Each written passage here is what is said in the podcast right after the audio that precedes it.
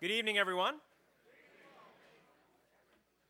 A little lackadaisical, I have to say. Good evening, everyone.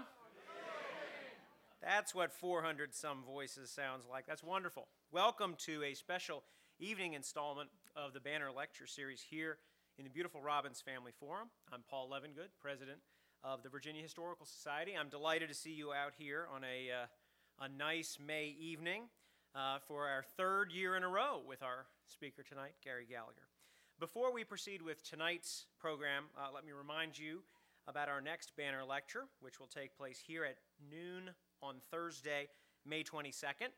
Andrew O'Shaughnessy will be here to speak on the men who lost America, British leadership, the American Revolution, and the fate of the empire. Again, that's May 22nd. Um, should be a wonderful talk. Uh, that lecture will be co sponsored by the Society of Colonial Wars in the state of Virginia, one of our good partners. Uh, our next behind the scenes tour, where you get to see things that are not usually on view to regular visitors to the VHS, will take place at 10:30 in the morning on Saturday, May 31st. Uh, that day, the VHS program coordinator, Chris Van Tassel, will lead a tour entitled Round Robin Social Networking Before Facebook. It actually took place before Facebook, folks. It's true. And finally, our next VHS bus trip will take place next week on Wednesday, May 14th, and there are still a few seats left, but let me say just a few. On that day, we will journey to Nelson County and to the Charlottesville area, where we will experience the beauty of the mountains, the bounty of nature, and most importantly, I think, for many people going on that trip, the art of brewing and of making good barbecue. So, if you're interested in joining us on the bus that day or in coming to any of these upcoming events, uh, please stop at the museum shop on your way out, and you can find information there or online on our website, vahistorical.org. Now, finally, one little piece of business before I bring up the man who will actually do the introduction. If you have a cell phone, please take it out, turn it off, turn it to mute, smash it under your boot heel, whatever it takes to keep it quiet during our talk. Thank you. As always, I do need to thank the Richmond Times Dispatch, whose support helps make these lectures possible. But as you know, if you've come to uh, these lectures in the past couple of years, we also have co sponsors for some of our lectures, and I'm delighted to say that tonight's lecture is co sponsored by the Richmond National Battlefield Park. And uh, they've been our partner the last couple of years. We really value um, our relationship with them. And I value uh, the guy I'm going to bring up to, sta- to the stage now. This is um, Dave Ruth, the superintendent of the park, and he will introduce our speaker. But more importantly, he's also sometimes my doubles tennis partner. So, uh, Dave, you, I will uh, leave the uh, podium to you. Come on up.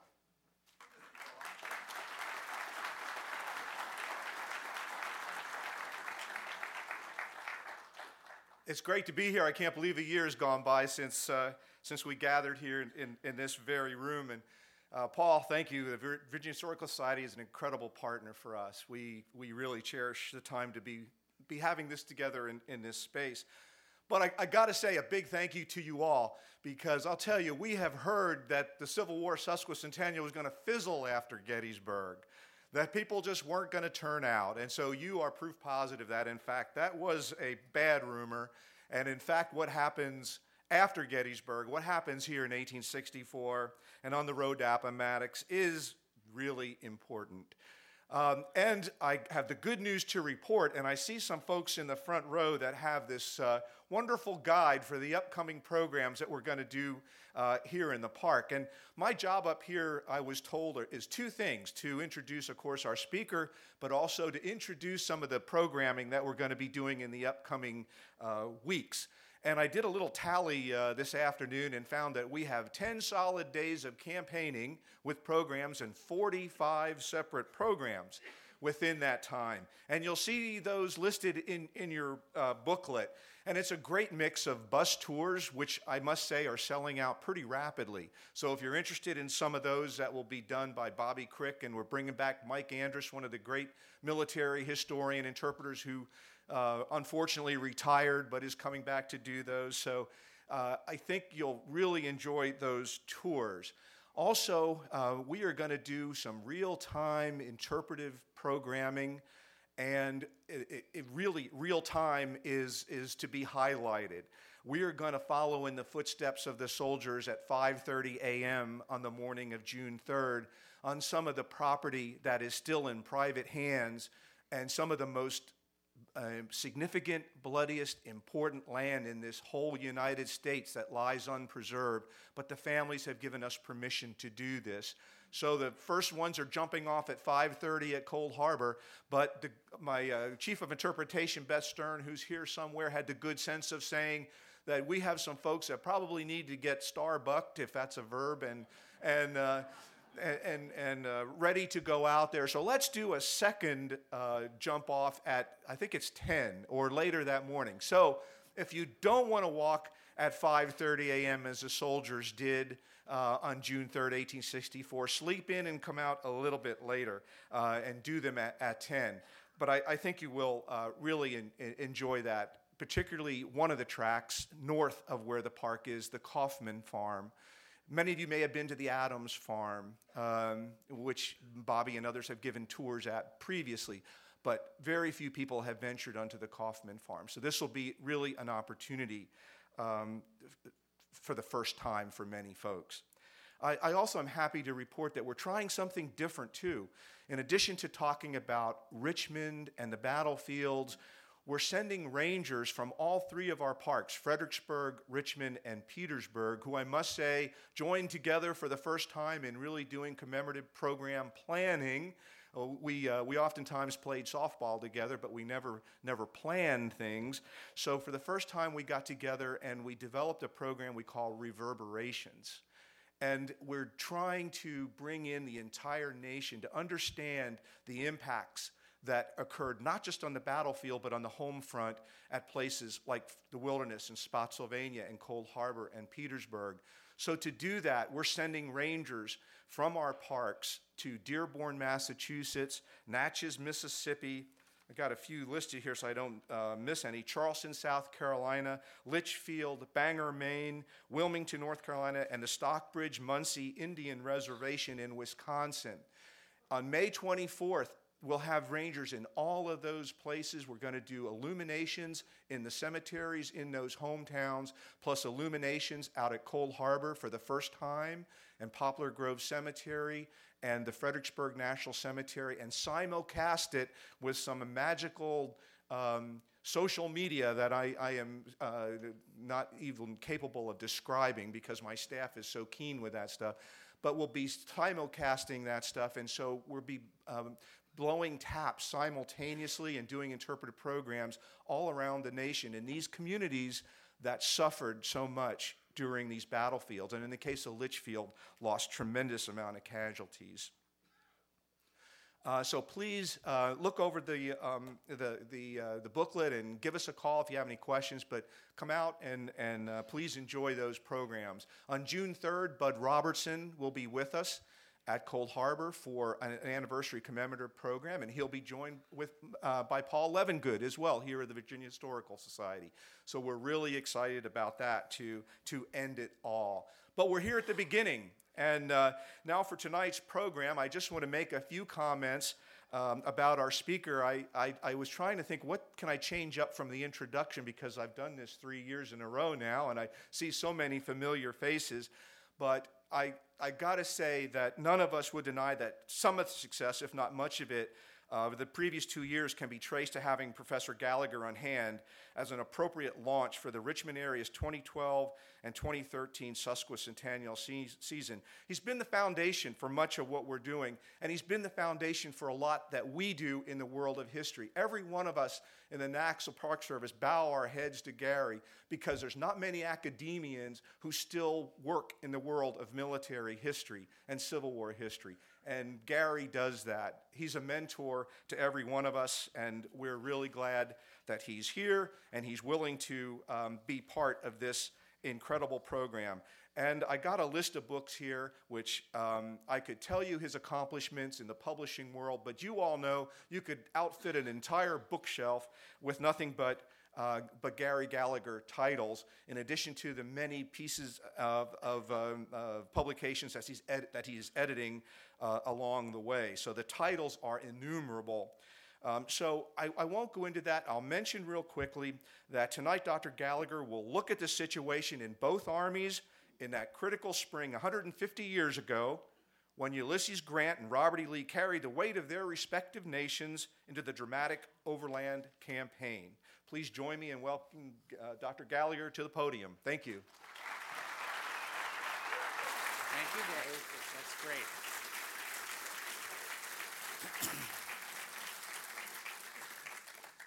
Thank you, Dave. I am, we're on a tight leash tonight, and we have about 50 minutes. And so I hope to talk for 35 minutes or so and then have time for give and take with all of you, which is what we've done in the past. I've been told not to walk in front of the podium and not to go too far that way, so I'm more, teth- more tethered behind this, which I find very distressing. But anyway, I'm going to be here for a while and see how long that lasts.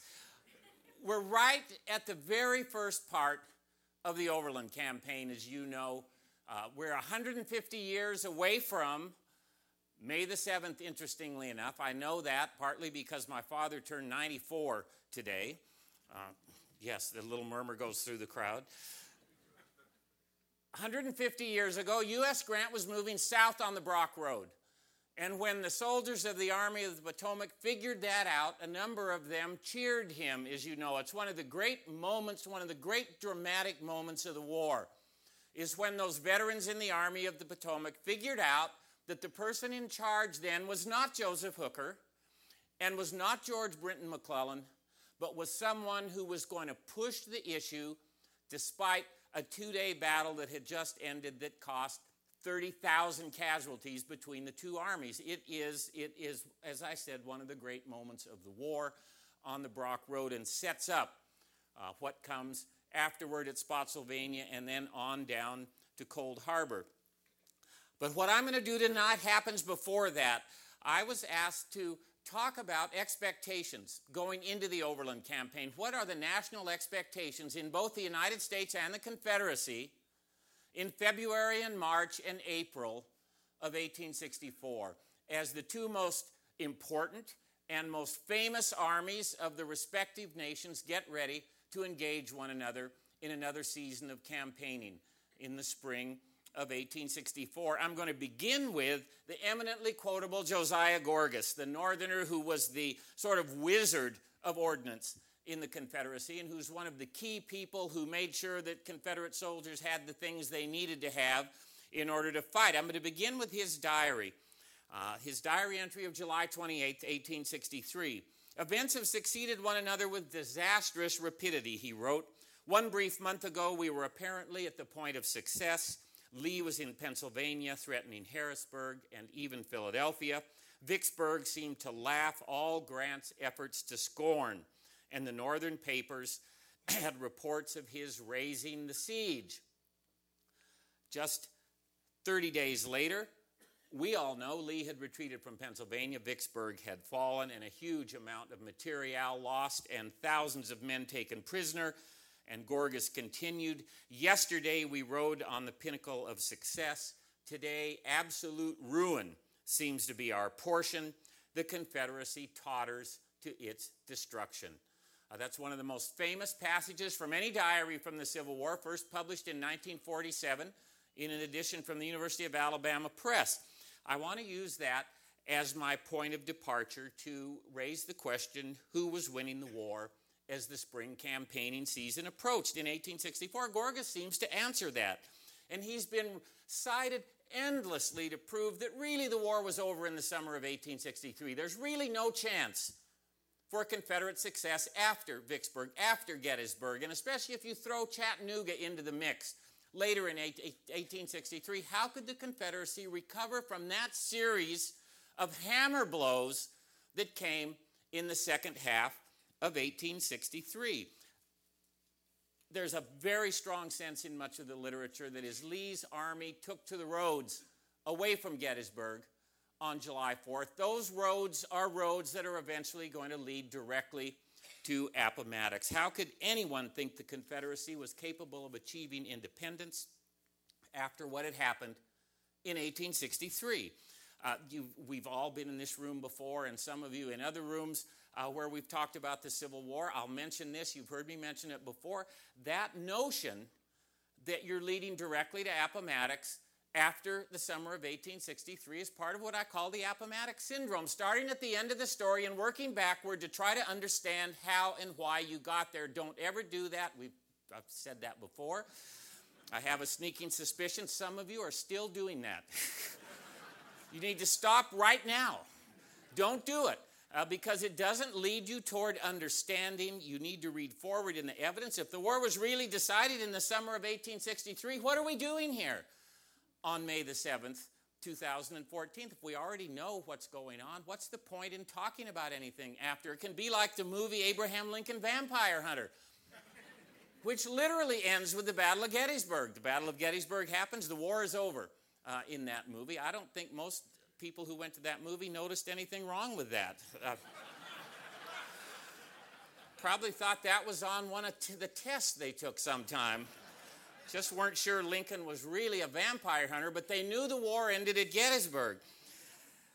I have two themes tonight. One you've already discerned, I think. Either side could have won the war as the spring of 1864 rolled around. Either side can win. The whole lost cause notion of a hopeless war against impossible odds is another thing you need to get out of your mind, should it be tucked away there anywhere. Uh, either side could win, and the Confederacy is going to come the closest it came during the war in the wake of the Overland Campaign in the summer, in the blood soaked summer of 1864.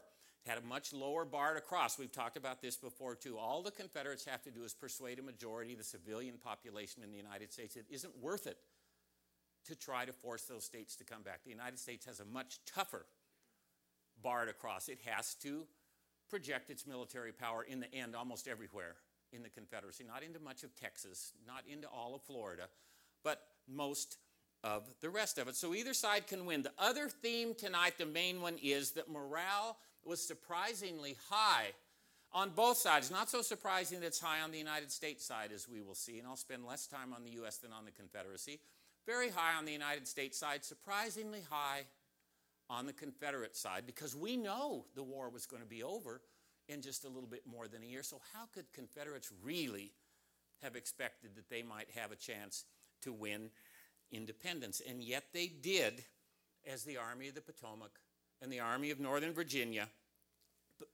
prepared to square off once again along that much disputed Rappahannock Rapidan River frontier in early May 1864. Uh, almost everybody realized that Virginia was the most important theater. That upsets a lot of people. Oh, the West never gets enough attention. The West gets plenty of attention for a place that wasn't that important. the action is going to be decided here, and let me pick a witness at random to make that point. U.S. Grant.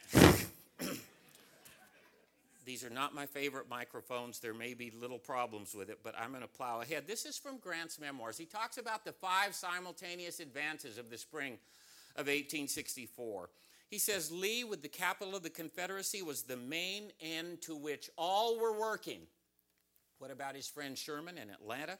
The capture of Johnston and his army would not produce so immediate and decisive a result in closing the rebellion as with the possession of Richmond Lee and his army. The East is more important because people at the time thought it was more important. That's something else for us to keep in mind as the Overland Campaign gets going. Now, a lot of scholars don't agree with my interpretation of Confederate morale that I'm going to offer uh, right now. They think it's impossible to reconcile the strikingly divergent Confederate and Union reactions to the same series of events in 1863 and early 1864. How could both sides be optimistic when they're in the midst of the same war? It's one of the wonderful things about getting down into the incredible complexity of history. Uh, you can find out if you read forward in things that it's entirely possible for people to have very different ideas about the same events that they're watching play out in their newspapers and in letters and so forth. That's what's going on here. We all know the Confederacy would be dead less than a year after the Overland Campaign, so how could Confederates in March and April of 1864 have any hope for victory? Wonder many scholars. Uh, were white Southerners engaged in some kind of mass self delusion?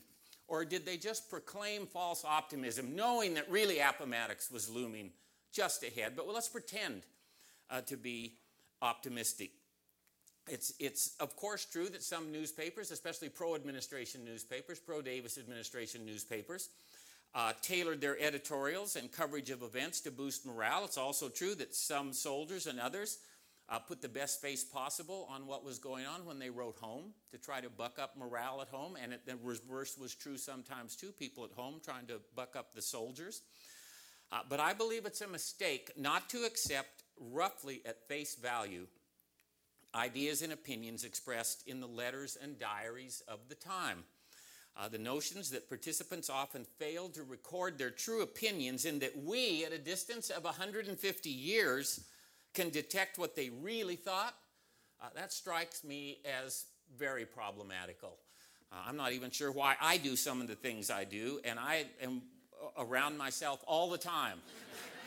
the notion that we can figure out what they're really thinking when they write one thing, but we know they didn't mean that, they really meant this, I'd be very wary of going too far down that road. I think that we need to pretty much take them at face value, especially if there seems to be a preponderant notion at play in many diaries, many letters, newspapers, and other kinds of evidence. I think that the people in the United States and the Confederacy simply perceived some events differently in 1863 and 1864 and acted accordingly. Let me talk about expectations in the United States first, and I'm going to keep this pretty short because the expectations, the, the punchline is they're extremely high. They're coming off those great victories in 1863, and they have Ulysses S. Grant now in charge the second week of March as General in Chief of all United States armies. This was a huge step forward for the United States. Grant is the preeminent military hero in the United States by early 1864. An unbroken string of victories in the West, from Henry and Donelson to Shiloh to Vicksburg to Chattanooga. And both the Democratic and Republican press lauded the decision to reinstitute the rank of three star general that only George Washington had ever held and give it to U.S. Grant. That's an incredible gesture on the part of the United States to give Washington's rank to someone else. Winfield Scott had had it by brevet. No one else had ever had it. And it, we don't have any understanding anymore of what an absolutely towering figure Washington was, both in the United States and in the Confederacy. To put Grant alongside Washington in that way tells us a great deal about expectations for U.S. Grant. They were absolutely sky high when he was made general in chief. I'm going to read just two uh, newspaper accounts one from a Democratic paper, the New York Herald, edited by James Gordon Bennett. It's a very widely read Democratic paper. The most widely read U.S. paper in Europe uh, was Bennett's New York Herald. Grant is the perfect commander. He has above every man of this generation the confidence of the American people. He has the soul to inspire an army and the brains to direct it. On the Republican side, from Horace Greeley's New York Tribune, we believe no military order has been issued in this war so universally satisfactory as that which we print this morning, appointing Lieutenant General Grant to command all the armies of the United States tremendously high expectations for Grant.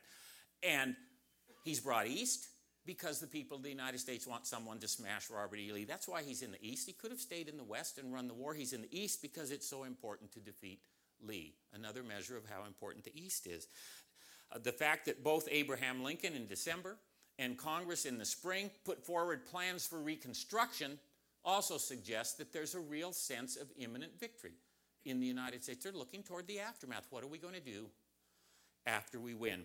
Uh, there's some possible trouble on the horizon. Thousands of U.S. soldiers uh, had three year enlistments that would run out at the end of the spring campaigning. 20,000 of them are in the Army of the Potomac.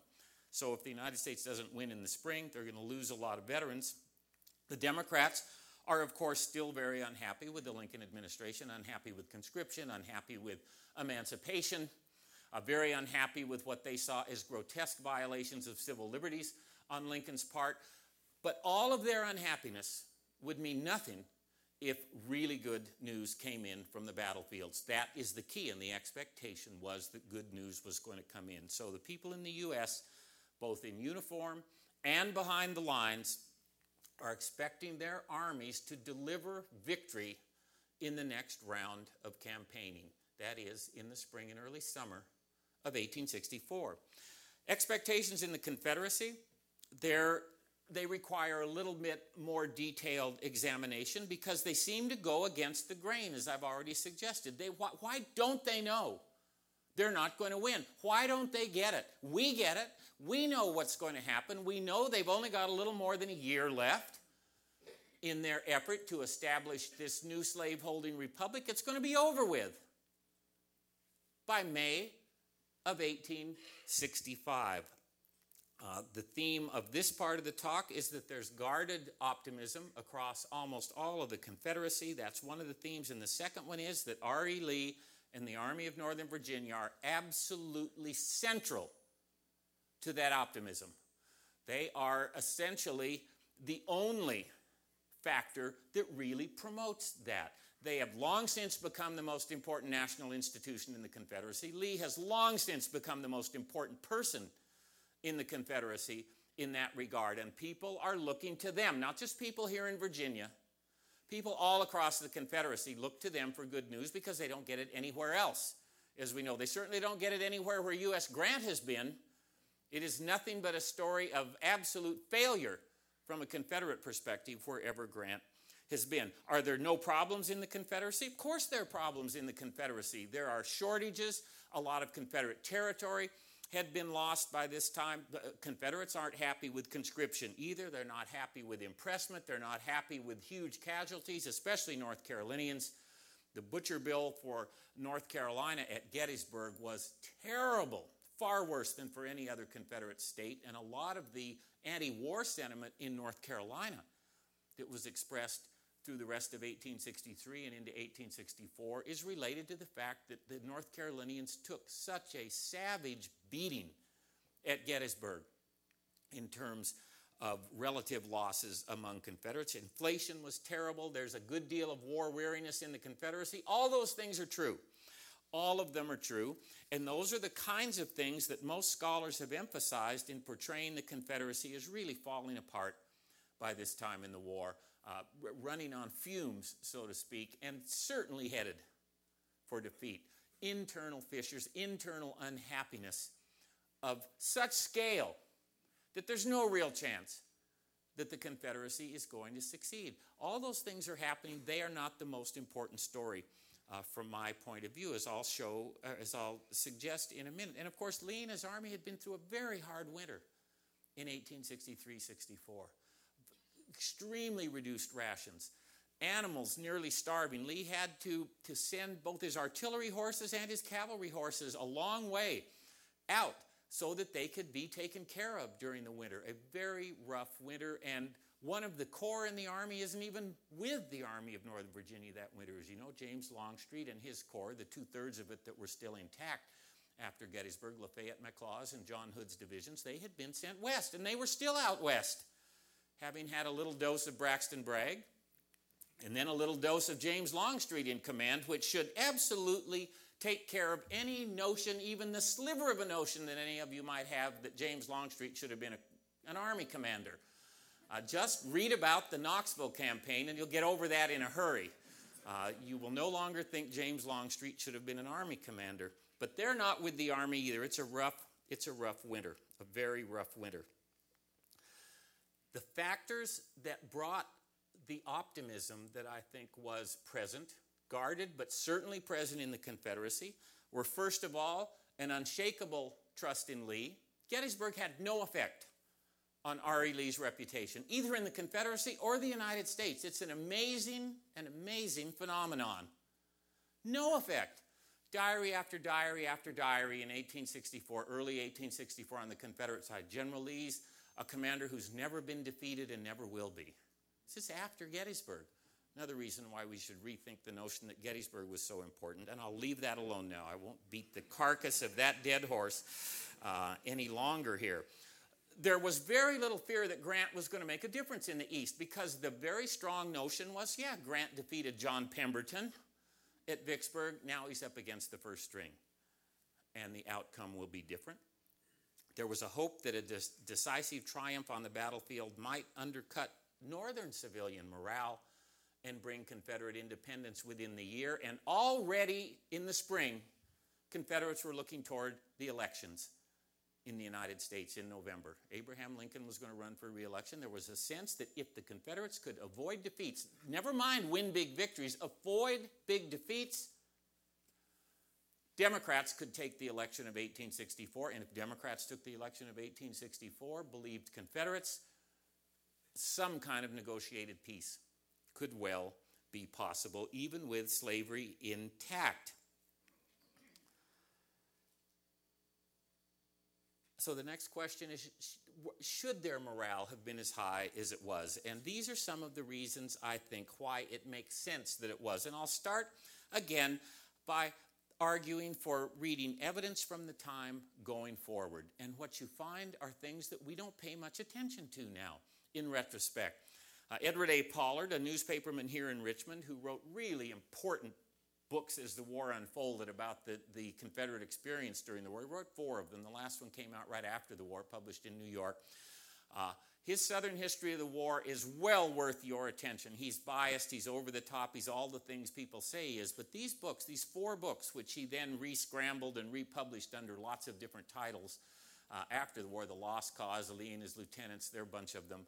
They are a great treasure trove of information on the Confederacy, written in the midst of events. He sketched a largely positive temper across the Confederacy, and he talked about things we don't talk about much anymore, including a series of victories early in 1864 that buoyed Confederate uh, morale.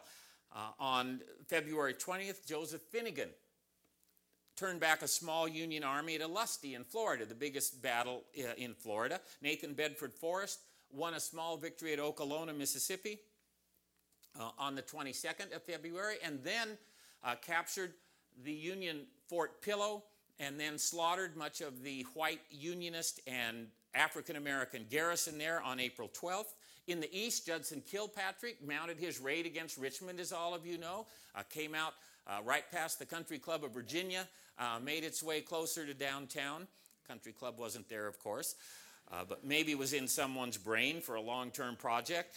Uh, he didn't threaten Richmond, but the papers that were found on Ulric Dahlgren's body after that was turned back and suggested that the Federals were thinking of maybe assassinating Jefferson Davis became a cause célèbre in the Confederacy and buoyed Confederate uh, morale in some ways. West of the Mississippi, Nathaniel Prentiss Banks, who showed he could lose campaigns all across the strategic map, uh, retreated during the Red River campaign after the two little battles on April 8th and 9th. Uh, in northwest Louisiana at Pleasant Hill and Mansfield. And down in North Carolina, Robert Hoke, who would end up fighting uh, up here at the end of the war, Robert Hoke captured Plymouth on April 20th. All of these things, February, March, April, good news, good news, good news that we don't pay attention to now that they did pay attention to then. Pollard wrote that, quote, in Richmond and elsewhere, the hope was freely indulged that the campaign of 1864 was to be the decisive of the war and to crown the efforts of the South with peace and independence. That's a little over the top. But his basic point I think, is right. Confederates are debating all kinds of things in the Confederacy. They're debating shortages and debating the suspension of the writ of habeas corpus, debating conscription. All these are going on. But if we could ask them one fundamental question Would you rather live in a Confederacy with a government that's doing those things, or back in the United States under Abraham Lincoln and the Republicans?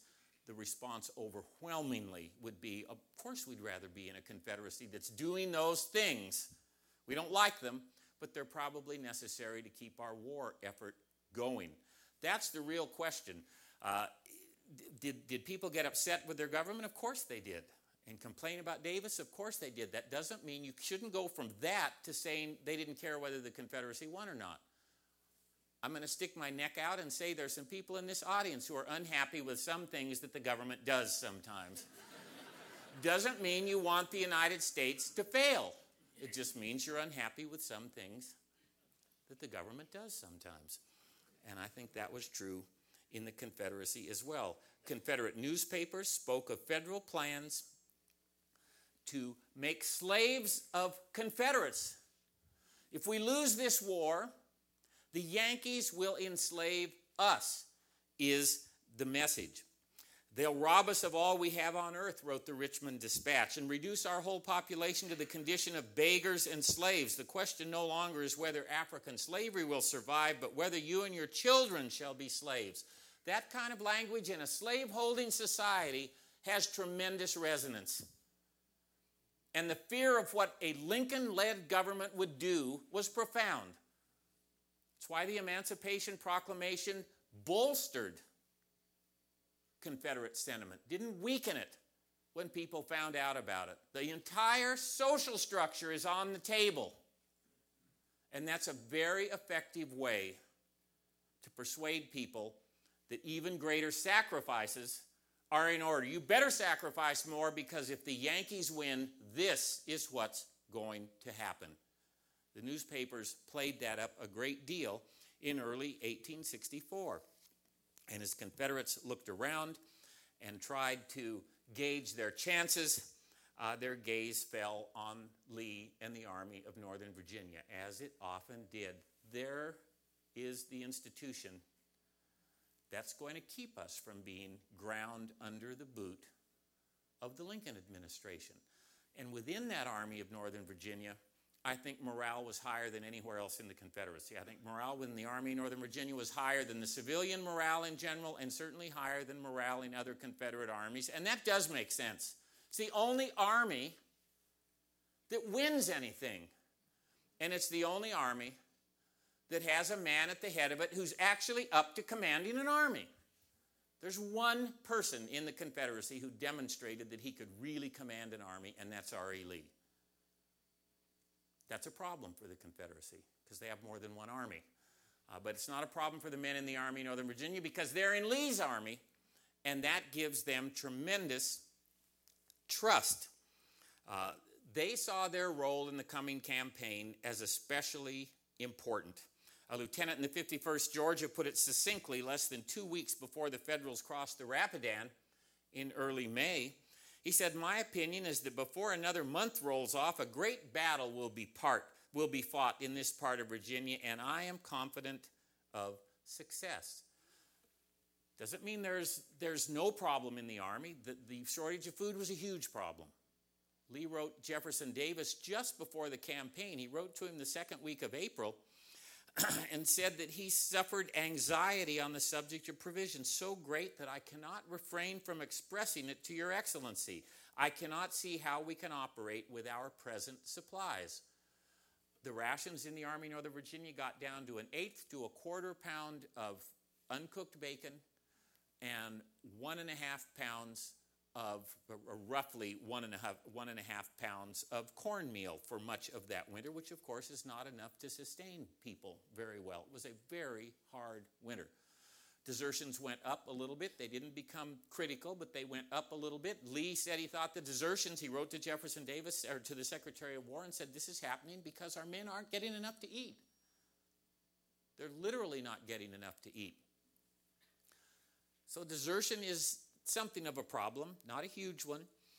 Uh, many of the men, there are executions in the army for desertion, and it's an interesting phenomenon. The soldiers both understood why some men deserted, but for the most part also supported the executions as necessary in a military force. I'll, I'll quote a non commissioned officer in the 44th North Carolina who reported on the execution of a man in his regiment and another from another North Carolina regiment.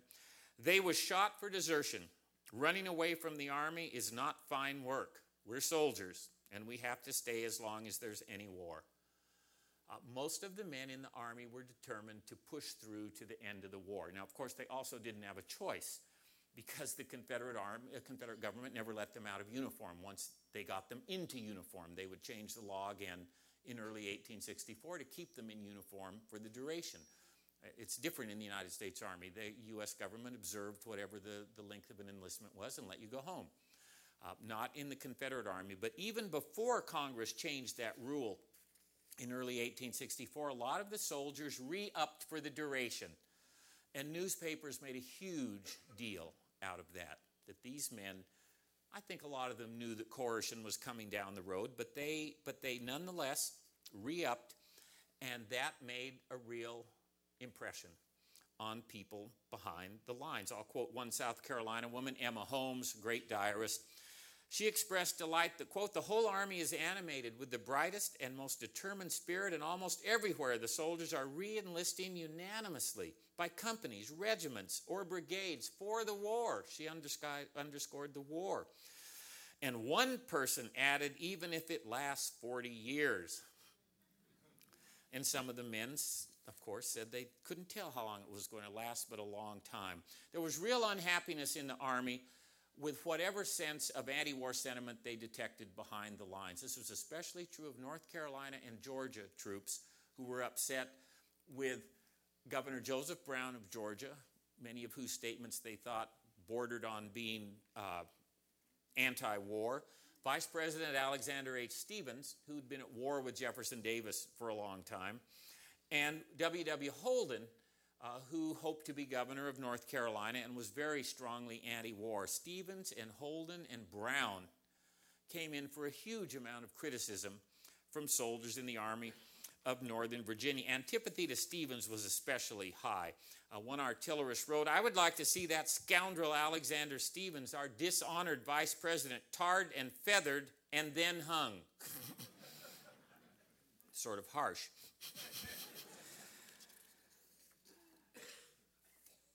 The key to the Army's morale, of course, was this bond with Lee. This, this bond with Lee that was also present with people behind the lines. People in the United States were happy to have Grant get Washington's rank. There's a tie to Washington there.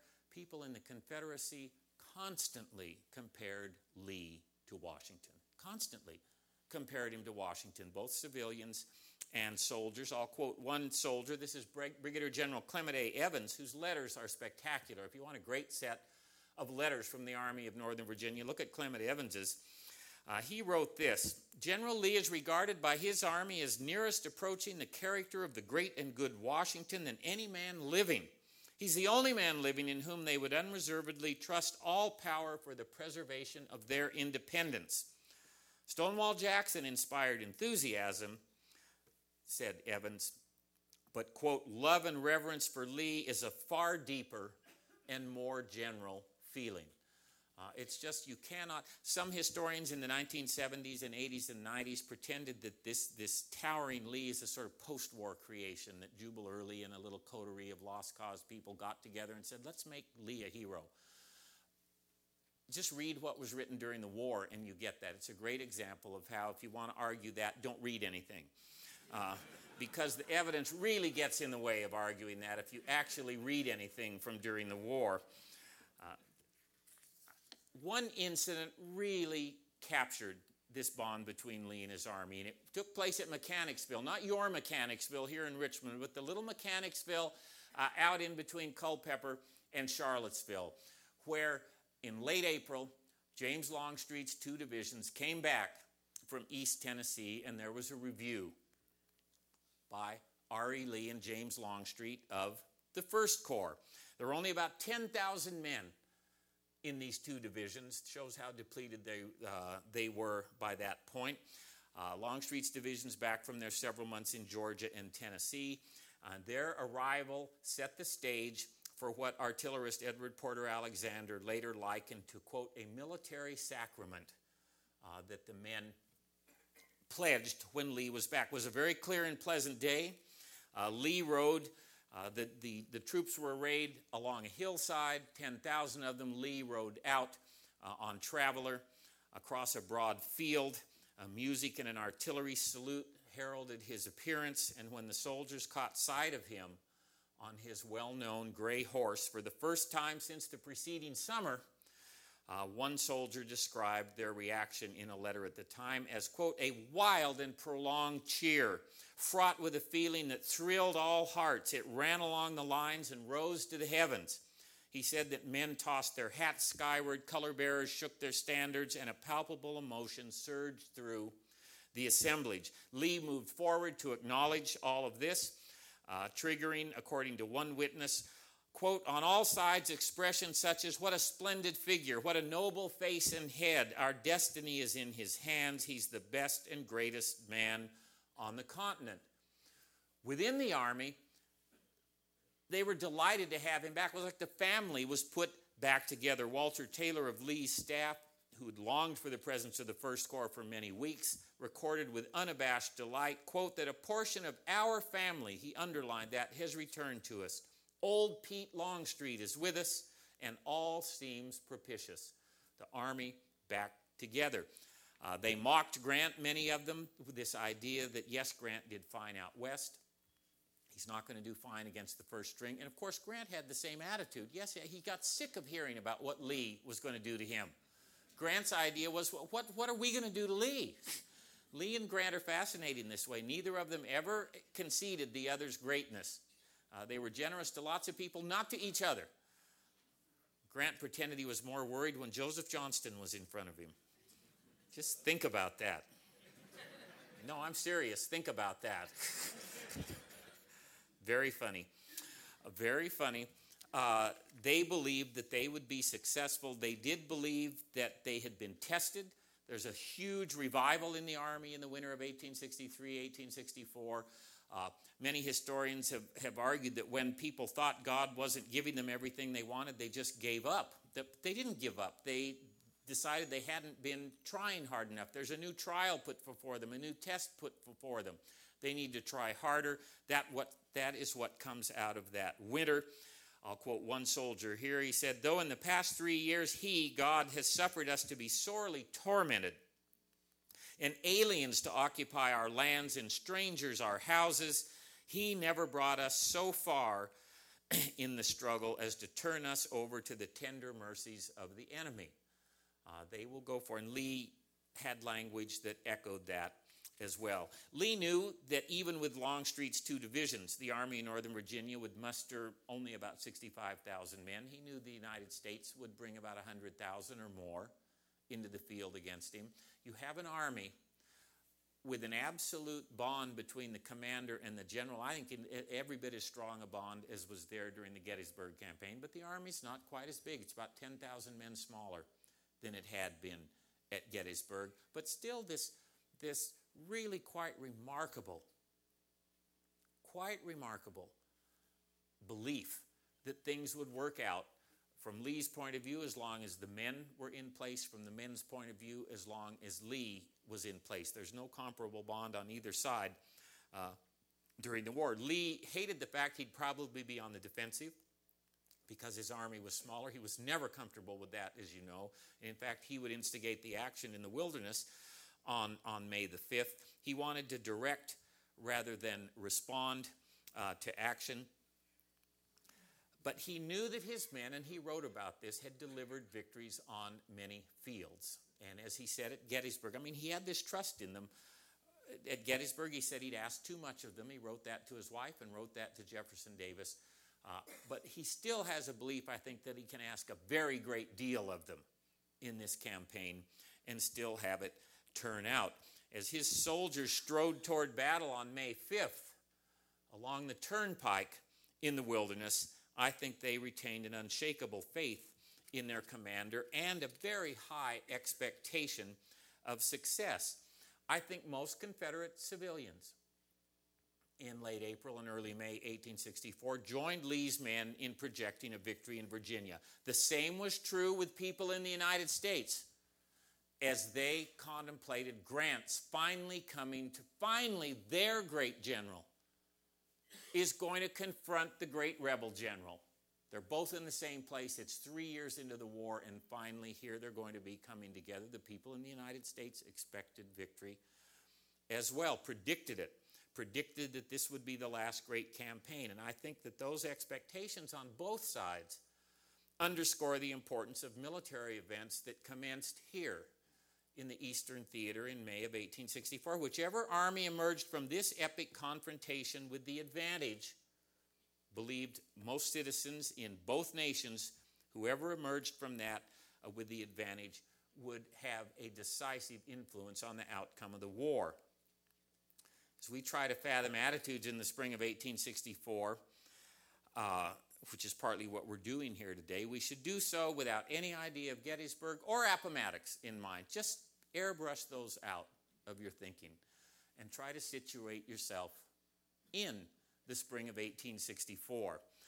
Uh, knowing only what the soldiers and their commanders knew, I think when we do that, we get a very different picture of the state of the war as the fourth year began. And it's a fourth year when anything is possible, and it's a fourth year that just a few months down the road is going to put Abraham Lincoln in a position where he's convinced the Republicans will not win reelection and they'll have to win the war before the Democrats take over, and where people in the Confederacy could see hang on a little bit longer and this war is going to go our way.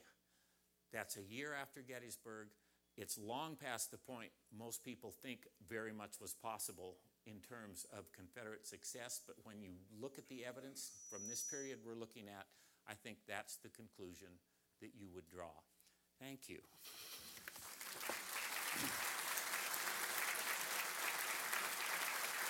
There are two microphones. There's going to be a microphone in each of these, and Ham has his hand up there already. There's a, there's a question back there. You spoke of the uh, trust and reverence that the Army of Northern Virginia had for Lee. How was Grant perceived in the Army of the Potomac, particularly by the time it got to Petersburg? Well, that's a great question. How he was perceived early on is he's perceived as an outsider. A gigantic advantage the Confederates had in the Overland campaign is that Lee knew his army intimately. Grant didn't know his army at all, the Army of the Potomac. He literally didn't know some of the leading officers in the army, didn't know who they were. Saw them, didn't know who they were. That's a huge advantage to the Confederacy. What did the men in the ranks think about Grant as the campaign unfolded? Contrary to what you read some places where it seems he's known as a butcher in the army by the end of the campaign, that's a very unusual opinion of him by then. For the most part, they see him as a resilient and determined officer who gives them a better chance to win than anybody who had commanded the army before. Do they love him the way they love McClellan? No. Do they respect him as a first rate general? Yes. Do they know they've been through a bloody campaign? Of course they do. Uh, we've talked about this in here before. The, the, men in Lee's army, of course, suffered a higher percentage of casualties than Grant's did. Lee's relatively the bloodier general here. But uh, Grant, Grant still had a, he, he's, he's still not really known in that army. He's only been with him by the end of the Overland campaign six weeks in the field. Lee's been with his army since June 1, 1862. So a huge advantage to Lee there. Okay. You're, okay.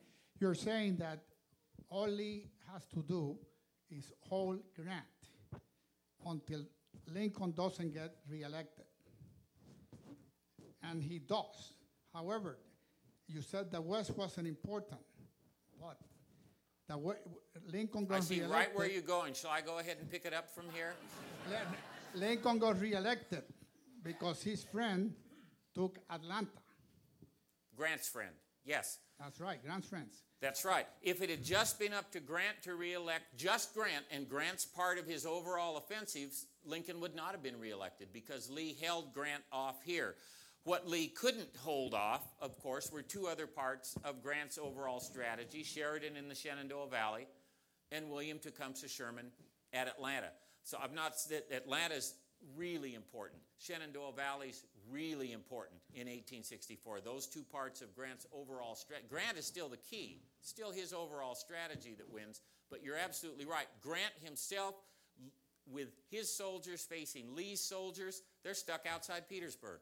Uh, past the election of 1864. So Grant, all by himself, with that army, would not have reelected Lincoln. Grant's overall plan with his friend Sherman and his protege Sheridan executing two parts of it, do make that great political change in, October, in from September 1st to October 19th. I know that um, if you look at how the war changed between 1862, 63 into 64, 65, many more entrenchments, more so a defensive nature on both sides, which you know brings up the point. Grant made terrible attacks at Vicksburg and at the Bloody Angle, then he did it again at Cold Harbor, then it ended up in Petersburg. At that time, 64, when you started to see more trenches, I realized West Point was an engineering school up till the eve of the Civil War.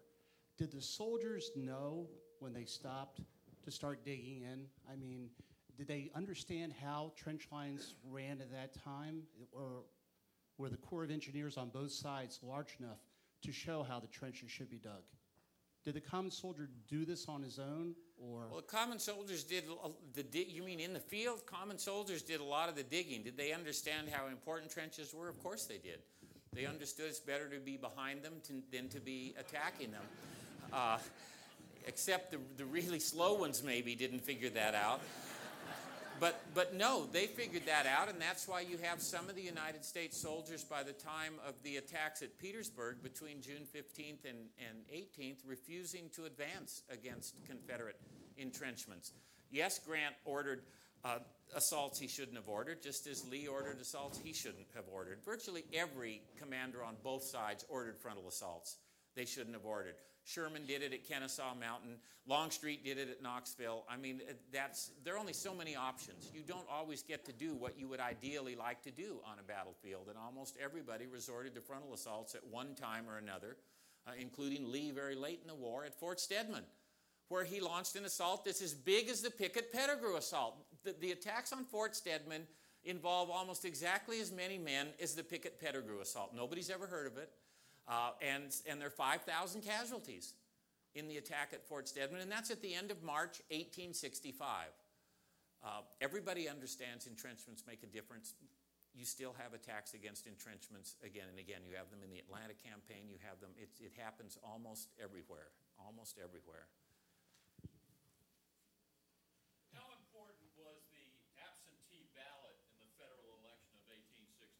How important was the absentee ballot in the federal election of 1864? That's a nice softball down the middle. There is a great, there's a great, a great new book out on soldiers and the election of 1864. I don't think I wrote the title of it down. I meant to, but then I forget a lot of things these days. Let me make sure I didn't. I didn't. The, the, the author's name Jonathan White. And he, the book is out from LSU, and it's just out from LSU. So Google Jonathan White, LSU, Union Soldiers Election of 1864. Uh, the way it worked in the United States is states decided whether soldiers could vote in the field or not, or whether they had to go home to vote in their precinct. So some states allowed you to vote in the field and others didn't. We know that for the votes that we can definitely identify as soldier votes, almost 80% of them went for Lincoln. And historians for a long time have assumed that that meant certain things. This new book is a wonderful, it's by far the most careful analysis of the soldier vote in 1864.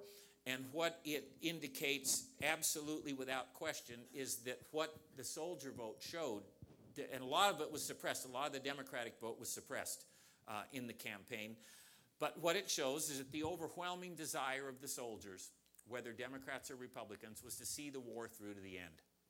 Same attitude that I think is present among the Army of Northern Virginia soldiers. They are, they're going to push through to the end, and that they believed a vote for Lincoln would have that happen, and a vote for McClellan might not have that happen. It didn't mean they hated McClellan, didn't mean they, they agreed with a lot of Lincoln's policies, but it meant that they, by God, wanted to finish what they had started, and the best way to ensure that was to vote for Lincoln because the Democratic platform, unlike the Democratic candidate, candidate in the platform, McClellan and his platform were at odds with one another in 1864. McClellan said, win the war. The platform said, stop fighting and then see what happens. Soldiers didn't trust the Democrats if they were elected to win the war. And so they, that is how their vote went. What this book does is unequivocally show that Union sentiment is the key to it a belief in union. That's the issue.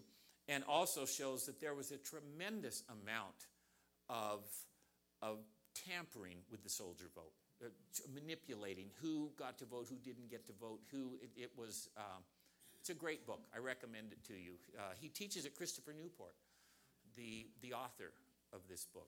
It's a great book.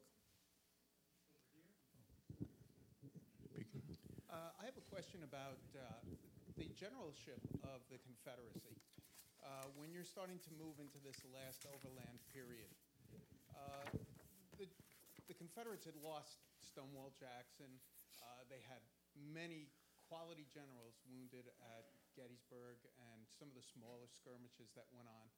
Going forward between that, did that leadership ability, do you think, cause more problems or slow down in what would have happened with Grant, or not really as much as? It, it caused huge problems. The, the attrition among leaders caused huge problems on both sides. Lee lost a third of his entire high command during the Gettysburg campaign. He lost a third of his entire high command during the Overland campaign, again. And in the very first stages of it, his, his four top subordinates going into the Overland campaign are Jeb Stuart, James Longstreet, A.P. Hill, and Richard Ewell. Jeb Stuart's dead on May the 12th.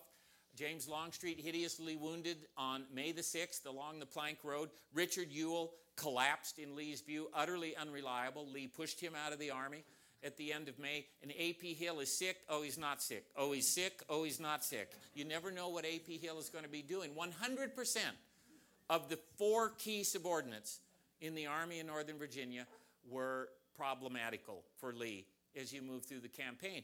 Uh, the same thing's happening with Grant. Uh, he, Sedgwick is dead. Uh, Gouverneur Warren proved to be utterly unreliable from Grant's. You want him to be on the defensive, he attacks. You want him to attack, he's on the defensive. Whatever you want Gouverneur Warren to do, he does the opposite. He's a problem. Winfield Scott Hancock broke down uh, once the armies got to Petersburg. So there are, there are real problems of command on both sides. Attrition is a terrible, it's a, it's a significant theme through the history of the Army in Northern Virginia. How do you find men to replace the ones who are being disabled or who are being found wanting at whatever level they're exercising command? Huge story, huge story in these campaigns. And you have, you have Lee on the North Anna when he finally has Grant at a tremendous disadvantage, with Grant having put his army in pieces on different sides of the river where it loops there, very vulnerable. Lee is confined to his cot. The only time in the war we're sure his health put him out of command. He doesn't trust anybody to manage attacks against Grant. So the opportunity passes. If Longstreet had been there, if Jackson had been there, even later if Jubal Early had been there, I think Lee would have had him do it. But in the midst, there at the end of May, he doesn't trust anybody. And so that, that is a measure of how the high command had fractured, unraveled, you pick your word, by that stage of the campaign. At the battle at um, Five Forks, when that battle was lost, did that cut generally off of all supplies? The question is about Five Forks. Five Forks seals the doom of the Army in Northern Virginia because Philip Sheridan got all the way around the far right flank of the Army in Northern Virginia, got out on the South Side Railroad end of things out there. When, when that part of the line collapses, when Pickett uh, isn't able to hang on on that end of the line, that's it. And Lee sent word here to Richmond very shortly after that, as you know, to Jefferson Davis that we, we can't, we're going to have to abandon Petersburg and Richmond. They can't be defended anymore. That's April 1st. Uh, would you comment, please, on the relationship of Grant and George Meade? Yes, Grant and Meade, poor, poor George Meade. Meade is in a really tough position. He's commander of the Army of the Potomac from June 28, 1863, all the way to the end of the war. Uh, Grant never takes over command, but because he travels with the Army in the public mind, it becomes his Army. And Meade's letters are very interesting to, back to his wife in that regard. He feels, he knows he's in an impossible position. The re- credit will go to Grant, blame might come to him.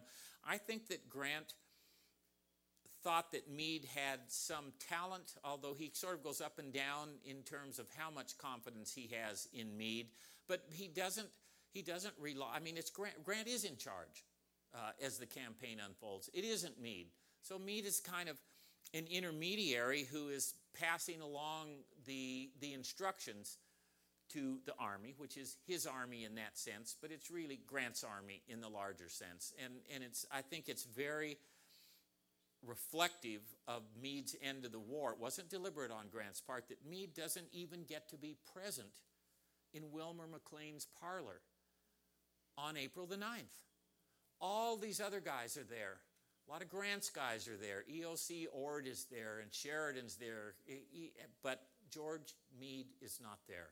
He's over at the other end of the army. He's not even present at the last moment of this campaign. It's really, I think it, it's, and he wasn't bitter about that. I mean, Meade is, there's a lot admirable about Meade, but on the other hand, Meade isn't going to win the war for you. I don't think there's any question about that either. We need a really good biography of Meade. It's been a long time, and someone should, he's got great letters in Philadelphia. The, the letters are really good. Someone should write a big biography of George Gordon Meade. Thank you.